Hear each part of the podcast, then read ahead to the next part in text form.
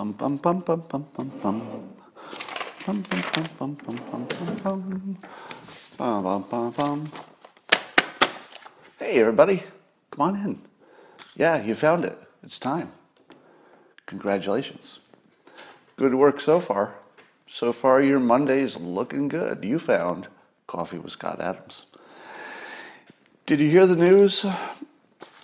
Well, not news. In 2012, there was a study that uh, musicians' brains actually sync up during a duet.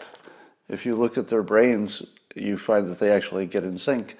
And interestingly, even before the music starts, their brains sync up.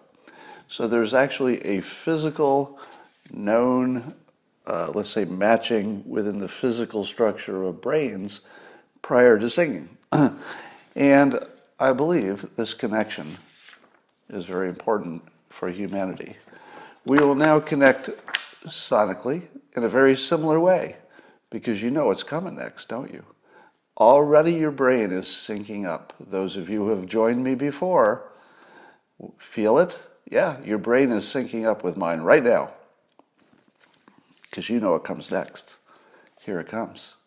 All you need is a cup or a mug or a glass, of tankard, chalice, or stein, a canteen, jug, or flask, a vessel of any kind. Fill it with your favorite liquid. I like coffee. And join me now for the unparalleled pleasure, the dopamine hit of the day, the thing that makes everything better, including the damn pandemic.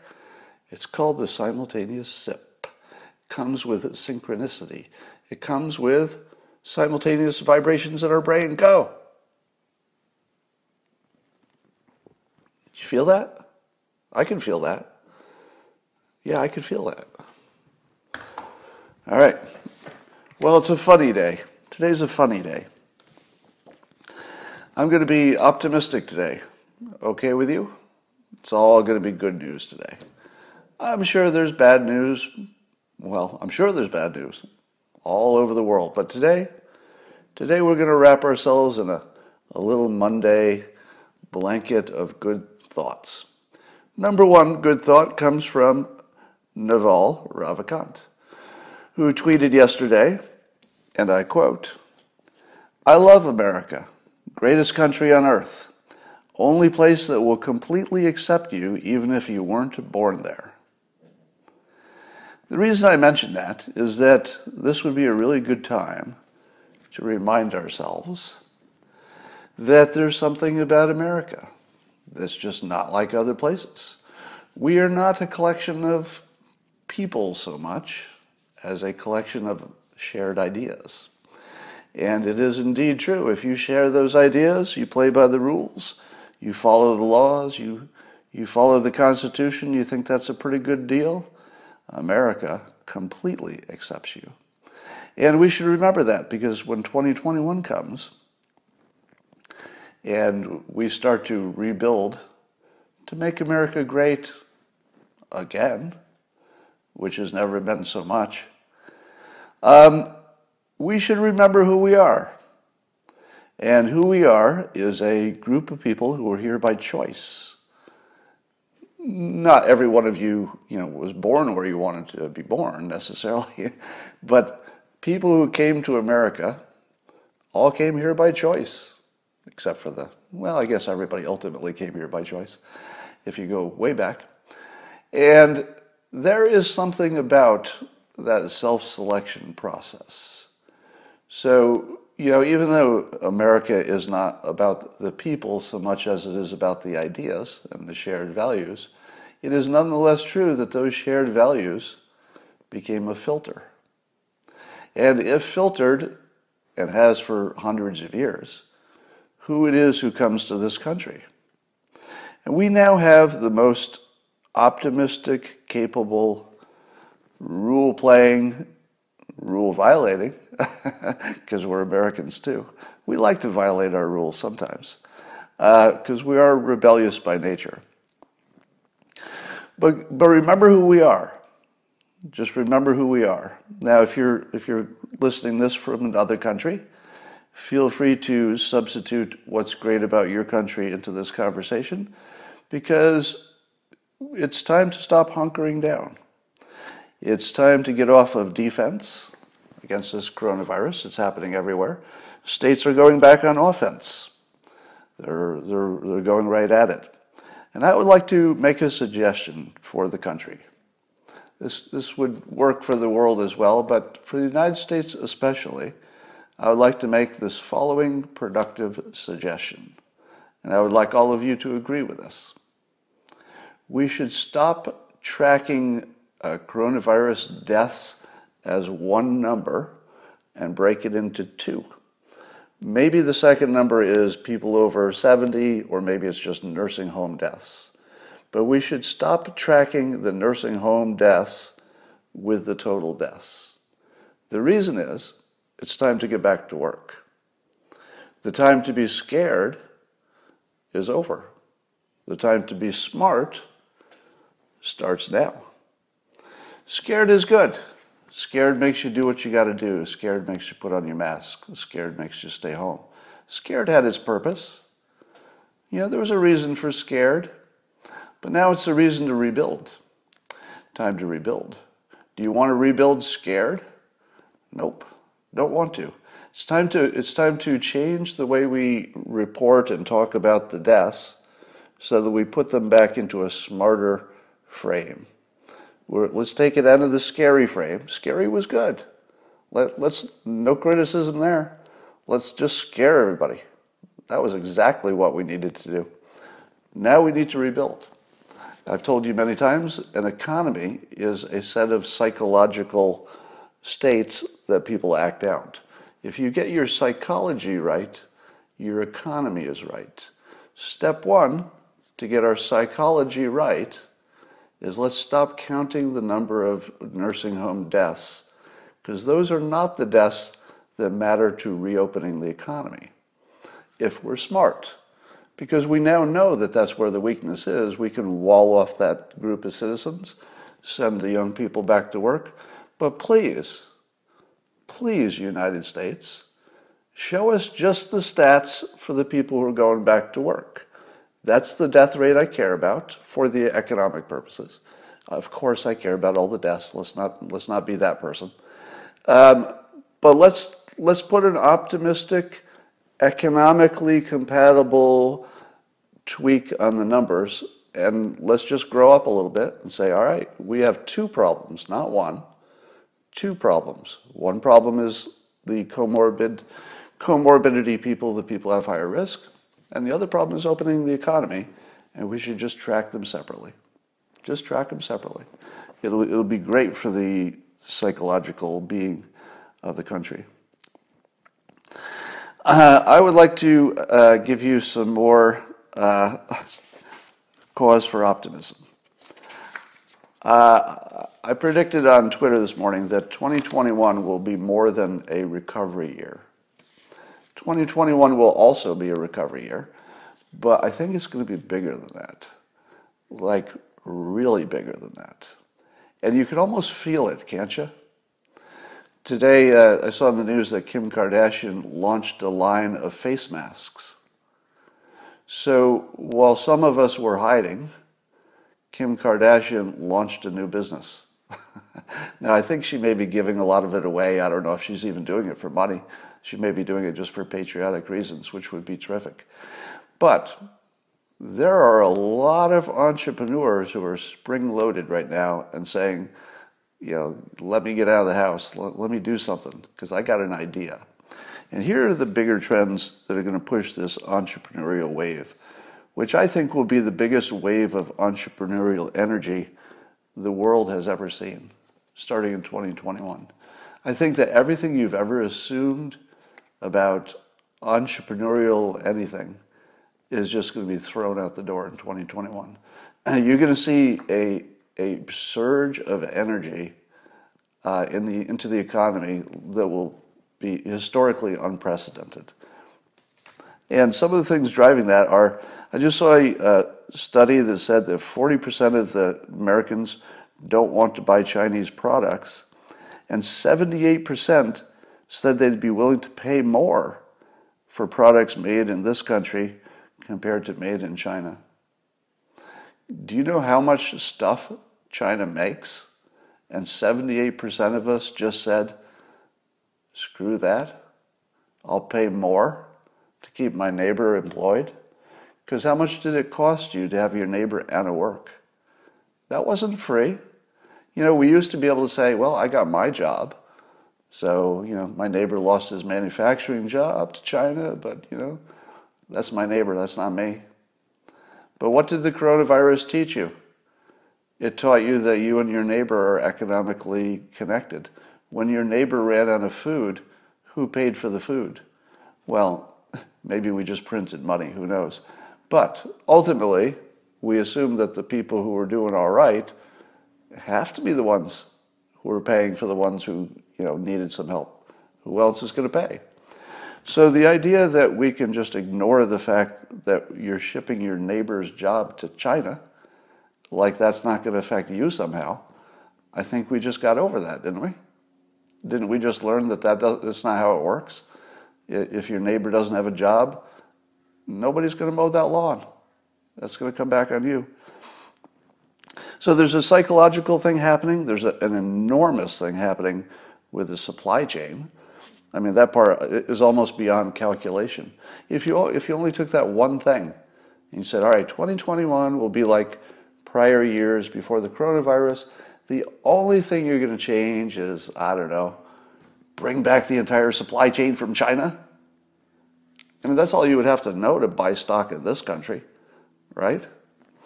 Um, what else is happening? So, and, the, and those are not the only good things.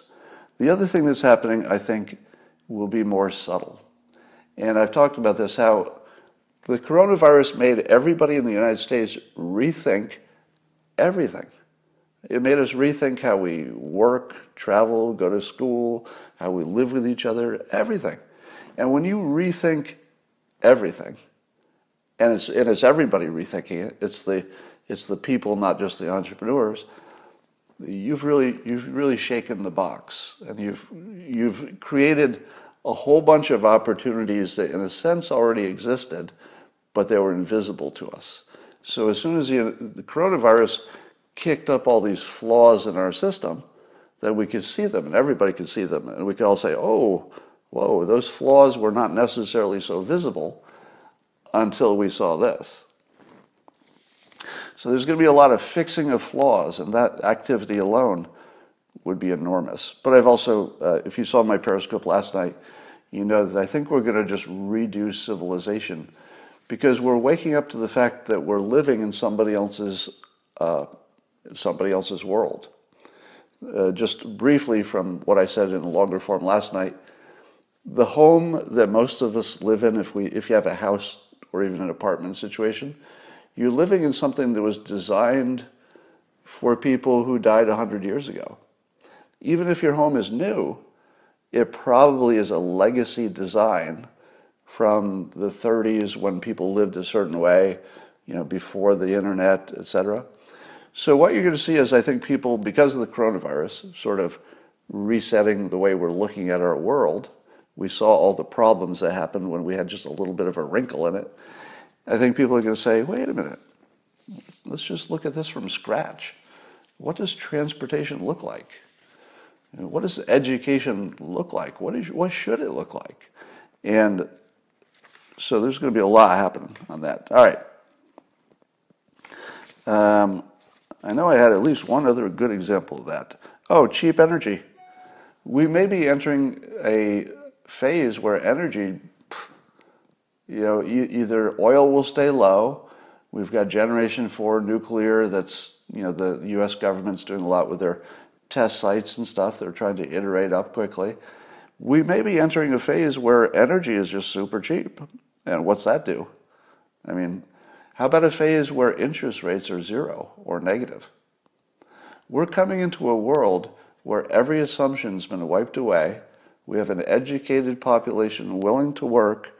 Supply chain we're bringing back, cheap energy, zero interest rates, and a, a president that just showed us sometimes if you cut a whole bunch of regulations, you come out better. Will, will it help us to know that we cut a bunch of regulations and it helped us during the coronavirus? I feel like that's a lesson that gets into your head, and then it's easier to cut regulations going forward because you saw that it worked before. And I think a lot of people also realized that having a job and a boss is not a secure situation. You know, there were a whole bunch of people who said, well, I'm going to wake up in the morning, go to work, I'll have a boss, I'll have a job, I'll have a paycheck.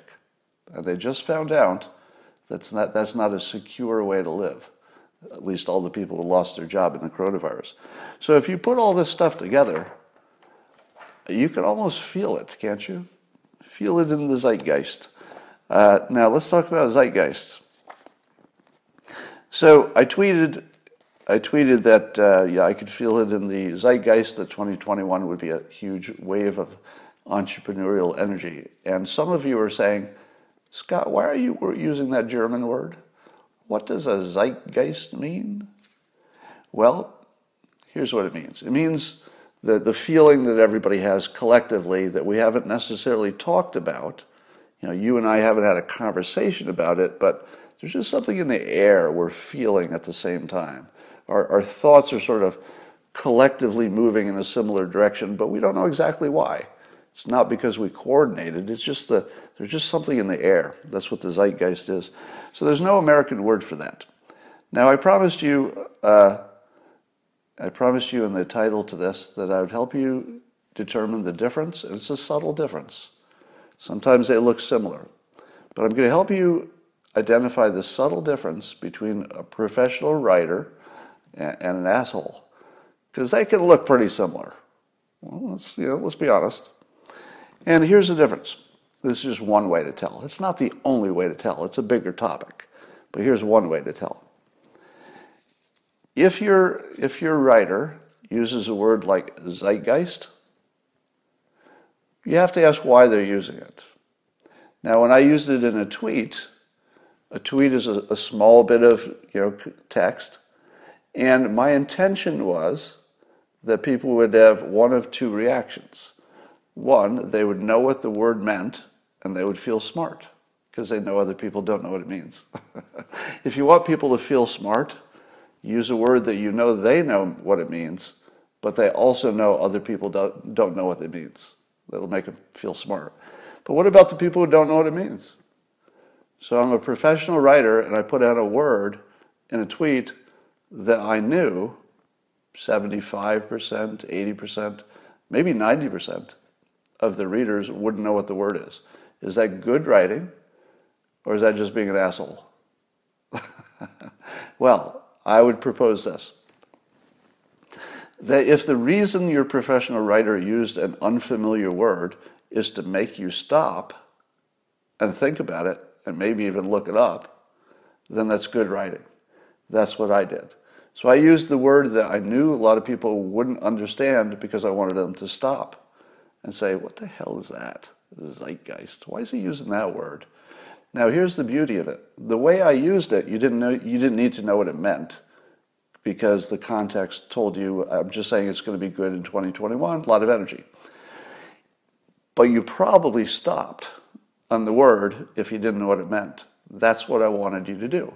If I can make you stop and pause and think a little extra about my point, then my point becomes part of your memory in a way it would not have if I'd used ordinary words. So if you're a professional writer and you know that what you're trying to do is make your reader stop and think, that's the right way to use an unusual word. Had I used that same word in a longer paragraph without explaining it, probably a mistake. Because the reader wants to get through the paragraph, they don't want to stop. Nobody wants to have to stop and look up words in a long form. So, in that context, you don't want to use weird words, which brings me to the funniest story of the day. That was all, all of that was just a setup for the funniest story of the day. This is brought to us courtesy of Joel, Joel Pollak at Breitbart, who uh, did the hard work of actually reporting on something. And, and when it's really the funniest thing of the day. So, you heard that uh, the Obama administration left behind this 69 page pandemic planning document. So good job, Obama, right? You got that, got that big, big old planning document. So uh, apparently, nobody except Joel Pollak thought it would be a good idea to actually look at it. to actually look at it and say, is this, is this planning pandemic as good as we thought it was? Well, here's where it gets interesting. And I was laughing for, I think I laughed for 15 minutes straight uh, after I'd read Joel's article about this planning document. And then I went back and read the title of Joel's article, which is uh, The Obama Biden Pandemic Playbook is Less Than Advertised. Now, that title won't make you laugh until you read the article, but when you, when you appreciate the, the understatement of less than advertised, I'll tell you, nothing's ever been less than advertised than this, this frickin' thing. All right, so, so I won't be able to fully describe uh, how useless this document is, but I'll just give you a flavor of it from from Joel's uh, from Joel's article. Ah, and, and let me put it in context. Remember the story about the Russian troll farm that was influencing our elections with their their super KGB uh, Russian troll memes that no doubt were moving moving uh, results, and you're thinking, my God, the Russians they're weaponizing they're weaponizing memes. You know what have they done? They've they've probably got a secret laboratory, and they're you know they're they're testing it on people to see which of the memes are the good ones. And, you know, they, they've really probably studied this and weaponized it. My God, what kind of memes are they sending us? And then you look at their memes, and it literally looks like it was a sixth grade class project. Children, take out your crayons, and we're going to make memes today. Make one that says Hillary Clinton is mean. Make one that says she lies. All right. Thank you, children. And, and when you actually look at the memes, you just have to laugh because you realize the entire story about the Russia troll farm was all fake. Maybe not fake in, in the sense that they actually did these things. I'm not saying they didn't do the things. I'm saying that when you look at it, it's really a stretch to say that Russia was interfering in the election. I mean, it's the biggest stretch you've ever stretched. Uh, it, it, was sort of like you know pissing in the ocean and uh, and looking to see if the uh, if the uh, water level rose. Uh, so this document, the Obama Biden pandemic playbook, is, as Joel Pollak says, less than advertised. Let me tell you how much less. um, as Joel says, of the 69 pages, because you say to yourself, wow, that's pretty hefty. 69 pages of pandemic playbook. Wow. But of the 69 pages, only 27 are actually playbook. the first 13 pages are a table of contents, executive summary, and various title pages. the last 29 pages are appendices and within the 27 pages of the playbook, only 17 deal with an international, uh, uh, international, uh,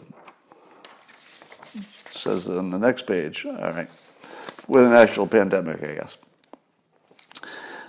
Why are my notes out of order? He asks. Um, anyway, so there's a, uh, a quote in there in which the first part of the uh, the very first. Oh, here it is. Sorry.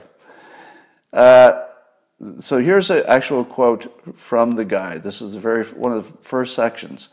I swear to God, I'm not making this up.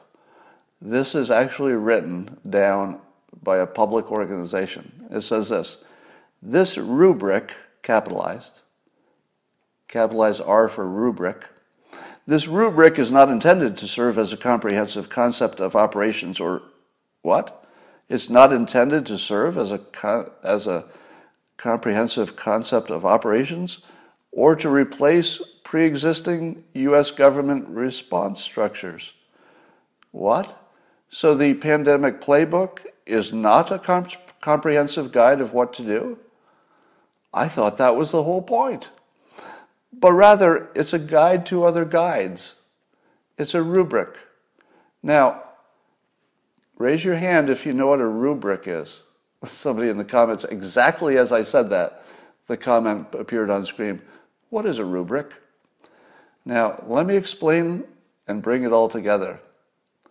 The difference between a professional writer and an asshole is that if your professional writer used a word like zeitgeist in a tweet, the point of it was to make you slow down and think, what, what does that word mean?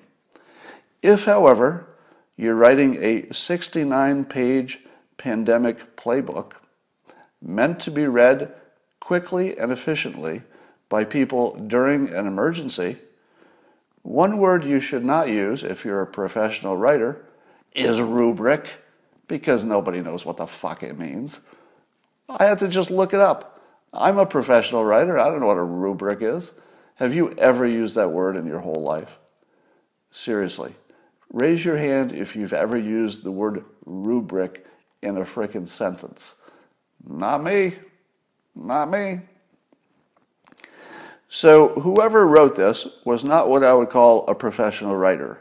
Because no professional writer is going to say, this rubric is not intended to serve, and then go on to say it's just a guide to other guides.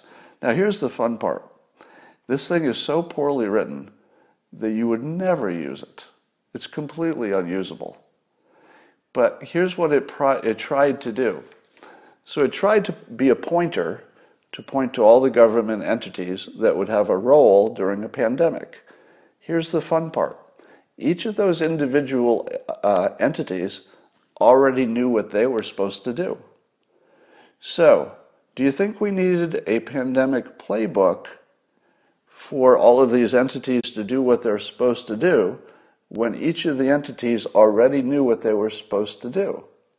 I would submit to you that the entire 69 page pandemic playbook should have been on one page. And that one page should have said, in the event of an emergency of this type, here's the list of agencies that get involved. Each of them know what to do. Here are their phone numbers and who's in charge, just so you can coordinate with each other. One page. The 69 page pandemic playbook should have been one page. And then when you had that one page done, here's what you should do with it. Ball it up into a little ball and then throw it in the garbage because you don't need the one page either. Because as soon as the as soon as the shit came down, every one of those agencies, I'm guessing, leapt into action and told their bosses what they need to do. And then those bosses went to their bosses and told them what to do. Because every agency already knew what to do. If you're telling me that the pandemic playbook was the key to it all, and if we'd had this, there would have been no chaos. You have never lived in the real world. Because whoever wrote the pandemic playbook and started with the sentence, this rubric, is not your A player in the government. This was clearly the lowest level, probably a political hire, somebody who had an Ivy League degree or something like it, and, and somebody said, Look, we don't have any real work for you. Can you make us a pandemic playbook? And the person said, Well, what's that?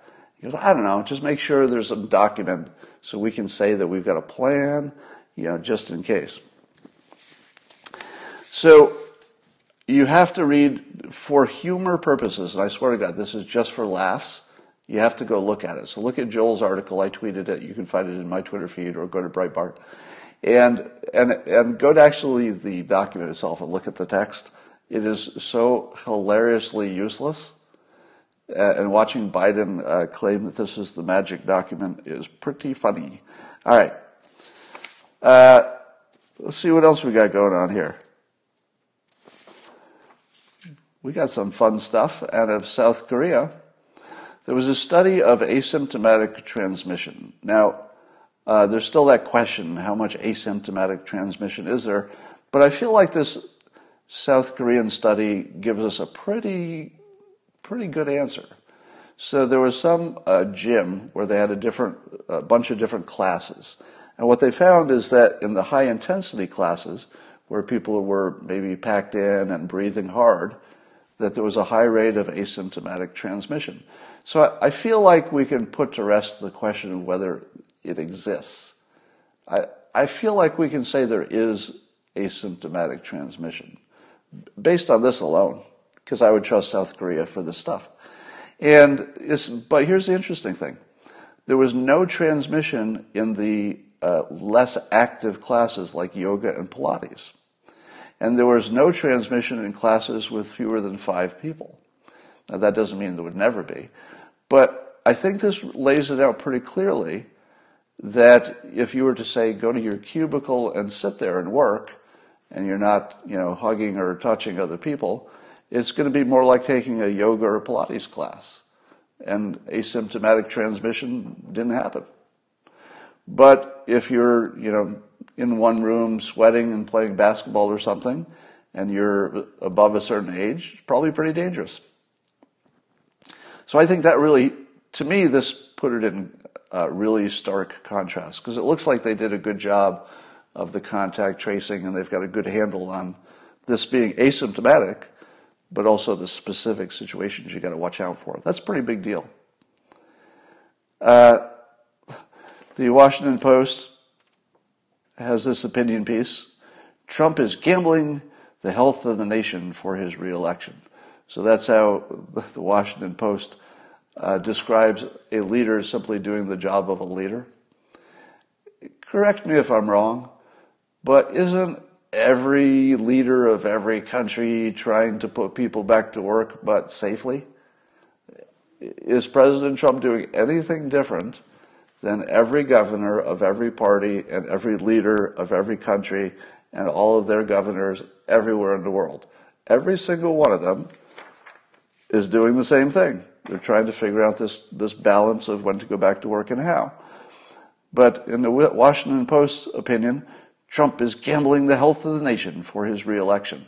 Okay, so first of all, that's another mind reading situation because it assumes some knowledge of his inner state, and your, your magical knowledge of his inner mind is that his inner mind doesn't care about dead people.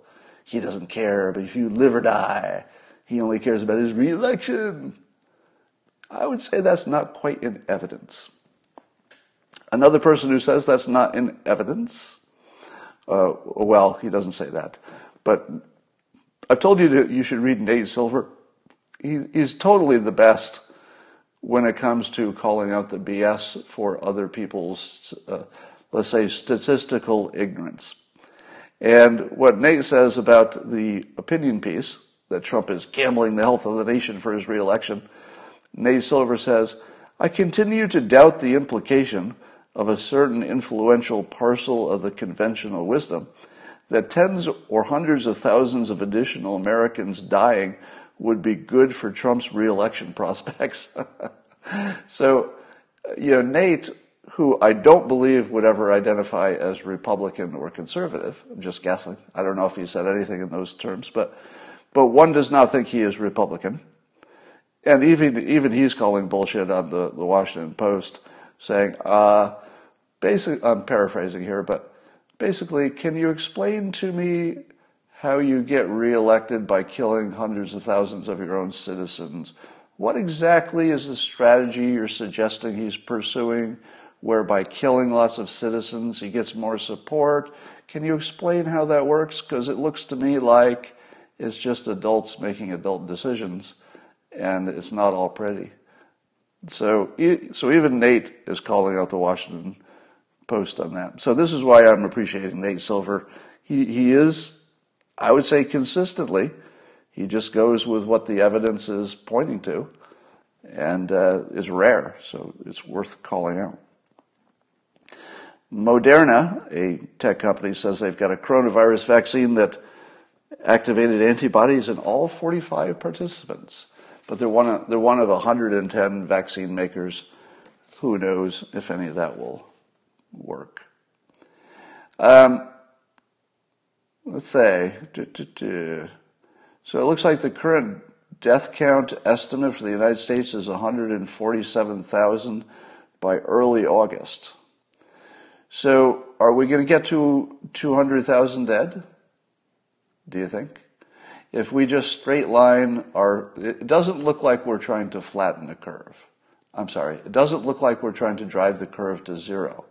It looks like it looks like not looks like it is that we're going back to work with a flat curve will be good enough. I think we'd go back to work even with a slightly rising curve as long as we didn't think it would overwhelm the hospitals. Um, but if, if early August is 147,000 dead, uh, we could hit 200,000 by the end of the year, could we not? And have you heard the people who say it's just the flu be very active lately? Because, correct me if I'm wrong, but around the time that the number of uh, estimated deaths seemed like it would certainly be over 100,000 because we're already around 90,000. Once it started, once it was clear that it would exceed 100,000 deaths, did you notice that the just the flu people started getting quiet? Is that my imagination? Because I think people um, maybe moved from, hey, it's just like the flu, to, okay, this isn't the flu, but we still have to open up. It doesn't really, might not change your opinion about reopening, but it might change your opinion about whether this was a serious thing. Um, let's see. What else we got going on? Well, there, so there was that uh, whistleblower, the disgruntled uh, Mr. Bright, B R I G H T. He's bright. Um, and here's some of the things that he said. So I guess he was on six, he was on CBS. Was it 60 Minutes? I'm not sure. But let's see if you if you think he's a disgruntled employee. Is he just acting politically, or uh, is he just a whistleblower and, and he's just right? Here are some things which we learned. He said that at January 23rd meeting, he was the only person in the room who said, quote, we're going to need vaccines and diagnostics and drugs. It's going to take a while. We need to get started. So, so he was the only person in the room. What room was he in? Who else was in that room? Was it the guy who wrote the pandemic playbook? Probably not. Uh, was the president in the room on January 23rd when he said we need these vaccines and diagnostics? How about anybody else in the room who also thought that? Was he the only guy? Was he the hero? So here's the thing look for the hero story. If your whistleblower has a hero story, I tried to tell them. They wouldn't listen to me. Does that sound like a whistleblower or a disgruntled employee? I had the idea. Nobody would listen to me in the meeting. As the uh, creator of Dilbert, I appoint myself judge and jury of this question, and I vote sounds more like a disgruntled employee, but we're not done. That's not a firm judgment yet. Um, and then Bright told Norah O'Donnell on 60 Minutes that his resistance to Trump's push for hydroxychloroquine was what you know got him fired, and then he put it this way: "quote The whistleblower did." I believe my last ditch effort to protect Americans from that drug, to protect us from hydroxychloroquine, was the final straw that they used and believed was essential to push me out. He was trying to protect the American people from a drug that is widely used in other countries successfully. He's a hero. He's trying to protect us from the drug that's widely used in other countries successfully. Now, when I say successfully, I mean they're not reporting any problems and they continue to use it. so they must think it's working. Because who would still be using it if, if it had made no difference? Fact check me on this. Are, are other countries using it more since this guy said it was dangerous? Or, or are other countries using it less because of all the problems and the people dying from it. I'm going to guess I'm going to guess more. Wouldn't you? So it seems to me that this guy was just bad at risk management. it is it is a fact that if enough people take this drug, somebody's going to have a bad reaction and die. That's just a fact. It's a fact of drugs in general.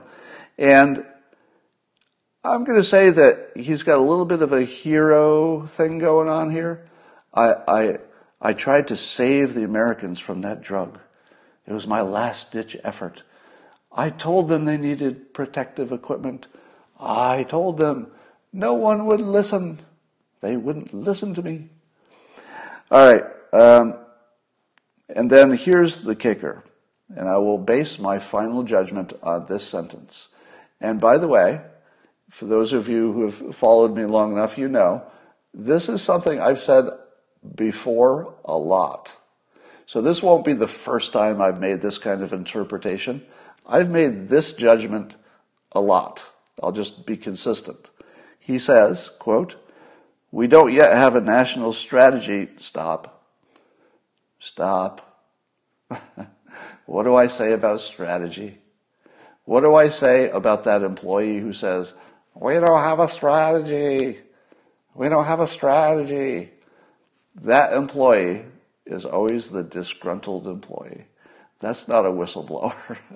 a whistleblower is not complaining about your strategy. That's, that's your disgruntled employee. I write, I've written about that. I've done this exact joke of the employee who says, well, I don't have a strategy. Because strategy is not even a real thing. There's no such thing as strategy. The strategy is you do whatever makes sense at the time that you're making a decision. That's exactly what we did. And guess what? That's pretty much what the pandemic playbook said you should do too. The pandemic playbook does not say, here's your strategy, because it wouldn't make sense. Because every situation is going to be the new situation. You're going to figure out the situation. You're going to figure out what tools you have. You're going to figure out where it's hitting, who's hitting harder, and then you're going to figure out what to do. Is that a strategy? No, it's just you doing what you need to do because you're in a crisis. The dumbest guy in the room is the guy complaining you don't have a strategy. That's the person who's operating at the lowest level of understanding his world. So if, if he's got a hero complex and he's complaining that the company doesn't have a strategy and he doesn't understand risk management, because it wasn't just the risk that the drug was dangerous, it was also the upside potential that it made a big difference. He's, he's acting like that part doesn't even exist. So I would say this is a guy who damn well needed to be fired. Uh, of course, the simulation gives him the last name of Bright, B-R-I-G-H-T, and then he demonstrates that he's not. How perfect is that, really? It's like, it's like one gift after another. Um, so there's a story about the ins- inspector general over at the State Department who got fired by Trump. Uh, and the story is that he got fired because um, he was Mike Pompeo had been asking one of his assistants to do some personal errands, like walking his dog, making dinner reservations, and grabbing dry cleaning. A source familiar said. Now, do you think that Mike Pompeo especially you know during these these times. Which would you rather? Would you rather know that Mike Pompeo used a political appointee, you know, basically somebody who got his job because he's connected, probably some young person, presumably, uh, who probably didn't have much to do, and Mike Pompeo had a lot to do. So, what, what is your better world? That Mike Pompeo sends some political appointee, young person, to do some personal errands? Or do you think Mike Pompeo should drop what he's doing and go pick up his own dry cleaning? Which one of those would you prefer as a citizen? Mike Pompeo doing his own errands or Mike Pompeo, you know, presumably he could have an assistant or something doing it, but one assumes that if Mike Pompeo had an assistant to do those errands, he would have used that person right? you, you have to assume that he didn't have anybody to do it, or he wouldn't have asked this person to do it. Now, given the value of Mike Pompeo's time and energy, am I as a citizen concerned that he sent a low level staffer to walk his dog, uh, make dinner reservations, or grab some dry cleaning? No. Thank you, Mike Pompeo, for managing your time correctly because I don't think you're working a frickin' eight to five job. Mike Pompeo is not looking at the clock and saying, five o'clock, gonna go home. All right? If, Mon- if Mike Pompeo is not looking at the clock and saying, I'm going home at five o'clock, and he's staying and he's working late, and he's working late for you, and he's working late for me, he's working late for the country, yes, we can send a fucking staffer to pick up his dry cleaning. And if somebody wants to get him in trouble and waste my fucking time by trying to trying to get Mike Pompeo in trouble because he wants to work 18 hours today instead of 9 fucking hours, fire that IG. That is the most fired fucking guy I can ever think of. I would fire him twice if I could fire him. Really, we're in a gut, we're, we're in a pandemic. And even without the pandemic, we got some stuff to do. All right. Mike Pompeo's got some work to do. He's got some work to do. Inspector General, you're so fucking fired. Um, that's. I'm going to say this is uh, Trump's best fire. This is his best one. Yeah, there, there's nobody that he's fired that's as clean as this one. Uh, and I, I'm even glad that we know why. I'm glad that we know it was because of this trivial bullshit about doing some private errands. You know, you if Mike Pompeo, you tell me Mike Pompeo stops work at 5 p.m., and then I'll tell you Mike Pompeo needs to get fired, right? But you can't tell me that. Tell me these dinner reservations weren't work.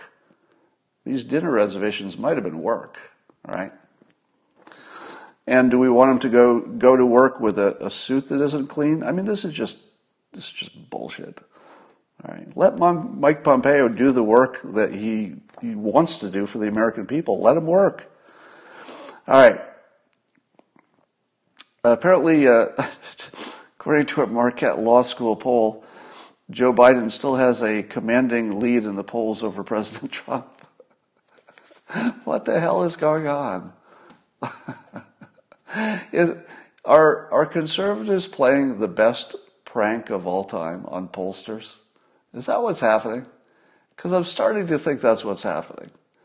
Can, is there any part of your brain that can wrap itself around the fact that Biden is leading in the polls? Because there's, there's nothing I can see in the environment that would suggest that's even slightly possible. Now, I get how much they hate Trump, and I get that maybe Biden's just a, a stand in preference. But I don't think the stock market uh, has factored in a Biden presidency. Do you? do, do you think the stock market is expecting uh, Joe Biden to be the next president? I don't think so. I, I don't think so. Because the market's going one way, polls are going the other way. So I have.